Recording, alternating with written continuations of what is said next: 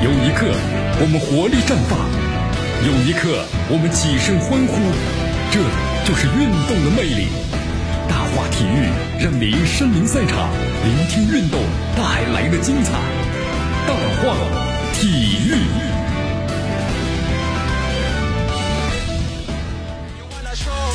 好，这里是大话体育，我是江南，来继续锁定 F M 九十六点七，去关注呢我们的节目。呃，昨天咱们这个国际足联呢发布了一项最新的世界排名啊，中国男足继续排名亚洲第九，世界呢第七十六。这个本期啊世界排名呢跟上期相比的话没有太大的变化吧。中国男足呢亚洲第九，前前面的球队分日本、伊朗、韩国、澳大利亚的卡塔尔、沙特、伊拉克和阿联酋。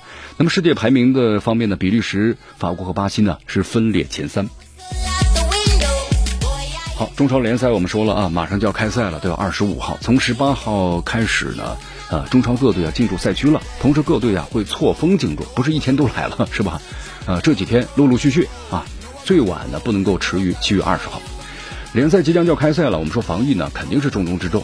了解了一下，按照这个国家和地方赛制啊这个防疫的规定，那么中超的各球队参赛人员进驻赛区之后的话呢，必须严格按照呢酒店、训练场还有比赛之间的三点一线的这个轨迹啊统一行动。那么苏州赛区的规定就是，所有的入驻球队呢，就是住太湖运动中心的同一个酒店。这个酒店我们之前介绍过，八栋楼，对吧？刚好八支球队嘛，每个球队呢是一栋楼，那么分有独立的用餐区，包括会议室。那么其他工作人员呢，将住在太湖运动中心的另外一个酒店。当赛事人员入住入住之后啊，其余相关的比如疫情防护啊、食品卫生啊、安保和交通呢调度人员同时进驻。那么大连赛区的做法呢，也是一样的，基本上差不多。只是呢，不是说单独没有这么一栋，那么统一入住呢大连体育中心附近的皇冠假日酒店。在中超球队入住之后啊，酒店是全封闭的管理模式，除了入住的球队球员，包括呢相关的工作人员，就是不再接待呢任何的其他外来人员了。好，对于入住的人数呢，这个咱们足协呢有明确的规定啊。那么一般呢就是这个酒店呢，每支球队的人数就规定在五十人左右，如果有特殊情况可以增加一些，但是不能超过六十个人。那么食物供应我们说了是非常重要的一环了，后勤当中。根据中超公司的透露呢，中超各队一日三餐都由酒店呢所提供，中餐、西餐、自助啊都是有的，你可以选择式样了不少于八套。就吃的方面没有任何的问题，保证了整个的食品的安全。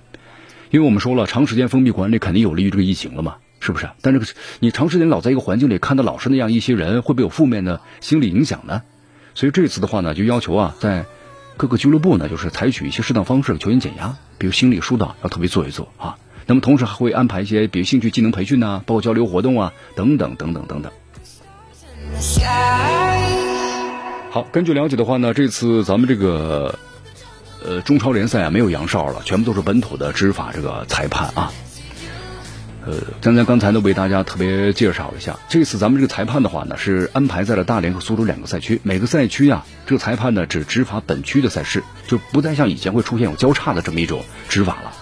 那么同时呢，入驻六十名裁判，四人组计算啊，平均每人要可能吹七场左右，工作强度呢不算太大，但也不算太小啊。这六十名裁判当中啊，我们说了，这个国际职业资格的就具有这个证的只有三个人。分别是金哨得主的马林、傅明和张雷。那么其他裁判呢，我们说了都还算不上绝对意义上的职业级，对吧？以前呢踢得好的有经验的职业级的都还在班房里头蹲着呢，是不是？对，伸手必被捉呀啊，收黑钱嘛，吹黑哨嘛，是不是？好，今年中超呢首个阶段呢，我们说了长达两个月的赛会制比赛是需要执法的裁判们呢提前向各自单位的请假，克服一切困难，是很多裁判呢表达的态度。因为我们说了，其实有不少裁判呢，他只业余这个吹，那么还有自己的各自单位。那么这次的话，我们说要集中集中来踢的话，所以他没办法请假啊，就是要要一请假呢，要都都长假了。所以说这次对本土裁判来说呀，是一个不小的挑战啊。因为本身在这个赛场当中啊，它有些碰撞，这碰撞的话呢，这个裁判如果要是在这方面经验弱一点或怎么样的话呢，很容易，对对对，摩擦起这个什么火花，是吧？好，咱们中超第一阶段呢是从这个七月二十五号到九月二十八号啊，这期间的话呢有十四轮的比赛，之后呢国家队将立刻开始呢备战这个十月份的两场世界杯选赛了。十月八号呢打这个马尔代夫，十月十三号啊客场对阵关岛。那么到了十月十九号呢，这个亚冠的东亚区的赛事要重启了。那么中超球队中国这个当中啊，比如说国安队踢这场小组赛，那么上港、恒大和申花啊都一场还没踢呢。十一月初呢，我们说又是这亚冠八分之一决赛了。呃，再之后的话呢，十一月十二号和十一月十七号，国足呢要在主场迎战这个菲律宾和叙利亚。四个强赛之后，我们说亚冠呢就无缝的接档了，一口气呢踢完四分之一决赛，一直到决赛的赛场。十一月二十五号到十二月五号完成。那么，假如有中超球队闯进亚冠半决赛甚至决赛，那么中超在十二月五号之前都是很难开赛的啊。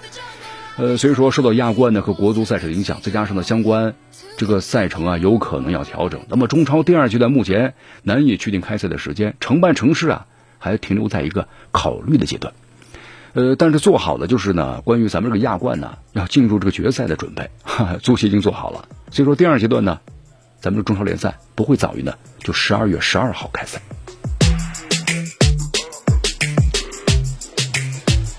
好，根据了解的话，据说咱们足协的话呢，目前对于第二阶段呢承办的城市的首选呢是南方城市啊。那么考虑到呢就是排除一线城市，那么昆明对不对？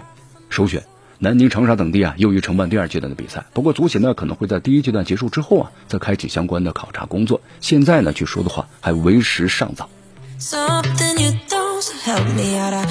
好，同时呢还有个消息啊，二零二零赛季的足协杯可能会继续踢，不会被取消，这倒是一个好消息。哈哈，就是啊，您亚冠四个强赛赛程的都已经确定了，看起来都是非常的紧张，是吧？好，刚才为大家介绍了一下啊，咱们中超亚冠的四个强赛，我们说了赛程是非常密集的，足协杯呢似乎没有举行的空间了。但其实啊，本赛季的足协杯呢依然有开打的可能性啊。中国足协方面也表示了，目前还没有取消呢足协杯的计划。其实对于中国足协来说呀，目前最重要的任务就是确保呢二十五号，就是七月二十五号，中超第一先如期重启，对吧？呃，然后按照顺序开启中甲和中乙联赛，再之后的话是中冠和这个青年赛、足协杯相关的赛事。其中中甲和中乙的开赛时间呢，包括参赛的球队啊，还有赛制啊，都在制定之中。那么预计开赛的时间的话是在八月份。那么同时是分组赛会制的比赛。那么如果足协杯不取消，该怎么打呢？根据了解的话呢，去年是总计九十六支球队，中超十六支，中甲十六支，中乙呢三十二支，业余球队呢三十二支。考虑到疫情的问题。那么足协杯如果咱们好打的话，可能要减少球队的数量了啊，这是一个大势所趋啊啊，这是第一。目前的话呢，我们说了中超中甲呢三十四支是吧？中乙暂定二十支，总计五十四支。那么如果还需要加地方业余球队的元素，呃，增加十支就也就可以了。从防控角度来说是相对可控的。那么这样的话就是六十四支球队了，总计六到七轮就完成了。业余球队数量其实还可以再少一些啊，建议呢，呃，但是不要太少了啊，四支都可以。那么然后是比赛的时间问题，因为中甲中乙啊同样赛会制，八月底开赛是吧？中甲中乙还有至少四个月的比赛时间，时间上是比较宽裕的。那么这种情况之下，中甲中乙球队打足协杯问题呢就不太大了。好，如果采取主客场这种，其实我们说了，这可能是更好的，因为那样的话比赛的话呢，这个比赛的轮次会减少一些。当然，我们说采取赛会制难度呢也不大，毕竟中超中甲中乙都应该呢是赛会制。好，对，这是理想状态下的设想啊。目前呢，咱们中超第二阶段还没有都确定，所以说足协杯啊有很多的变数，呃，所以呢，足协杯是不是还要需要打？要足协看后面的防疫政策，包括具体情况，还有赞助商啊，充分沟通之后才能够呢确定下来。好的，朋友们，时间关系，今天节目到此结束，我是江南，咱们明天见。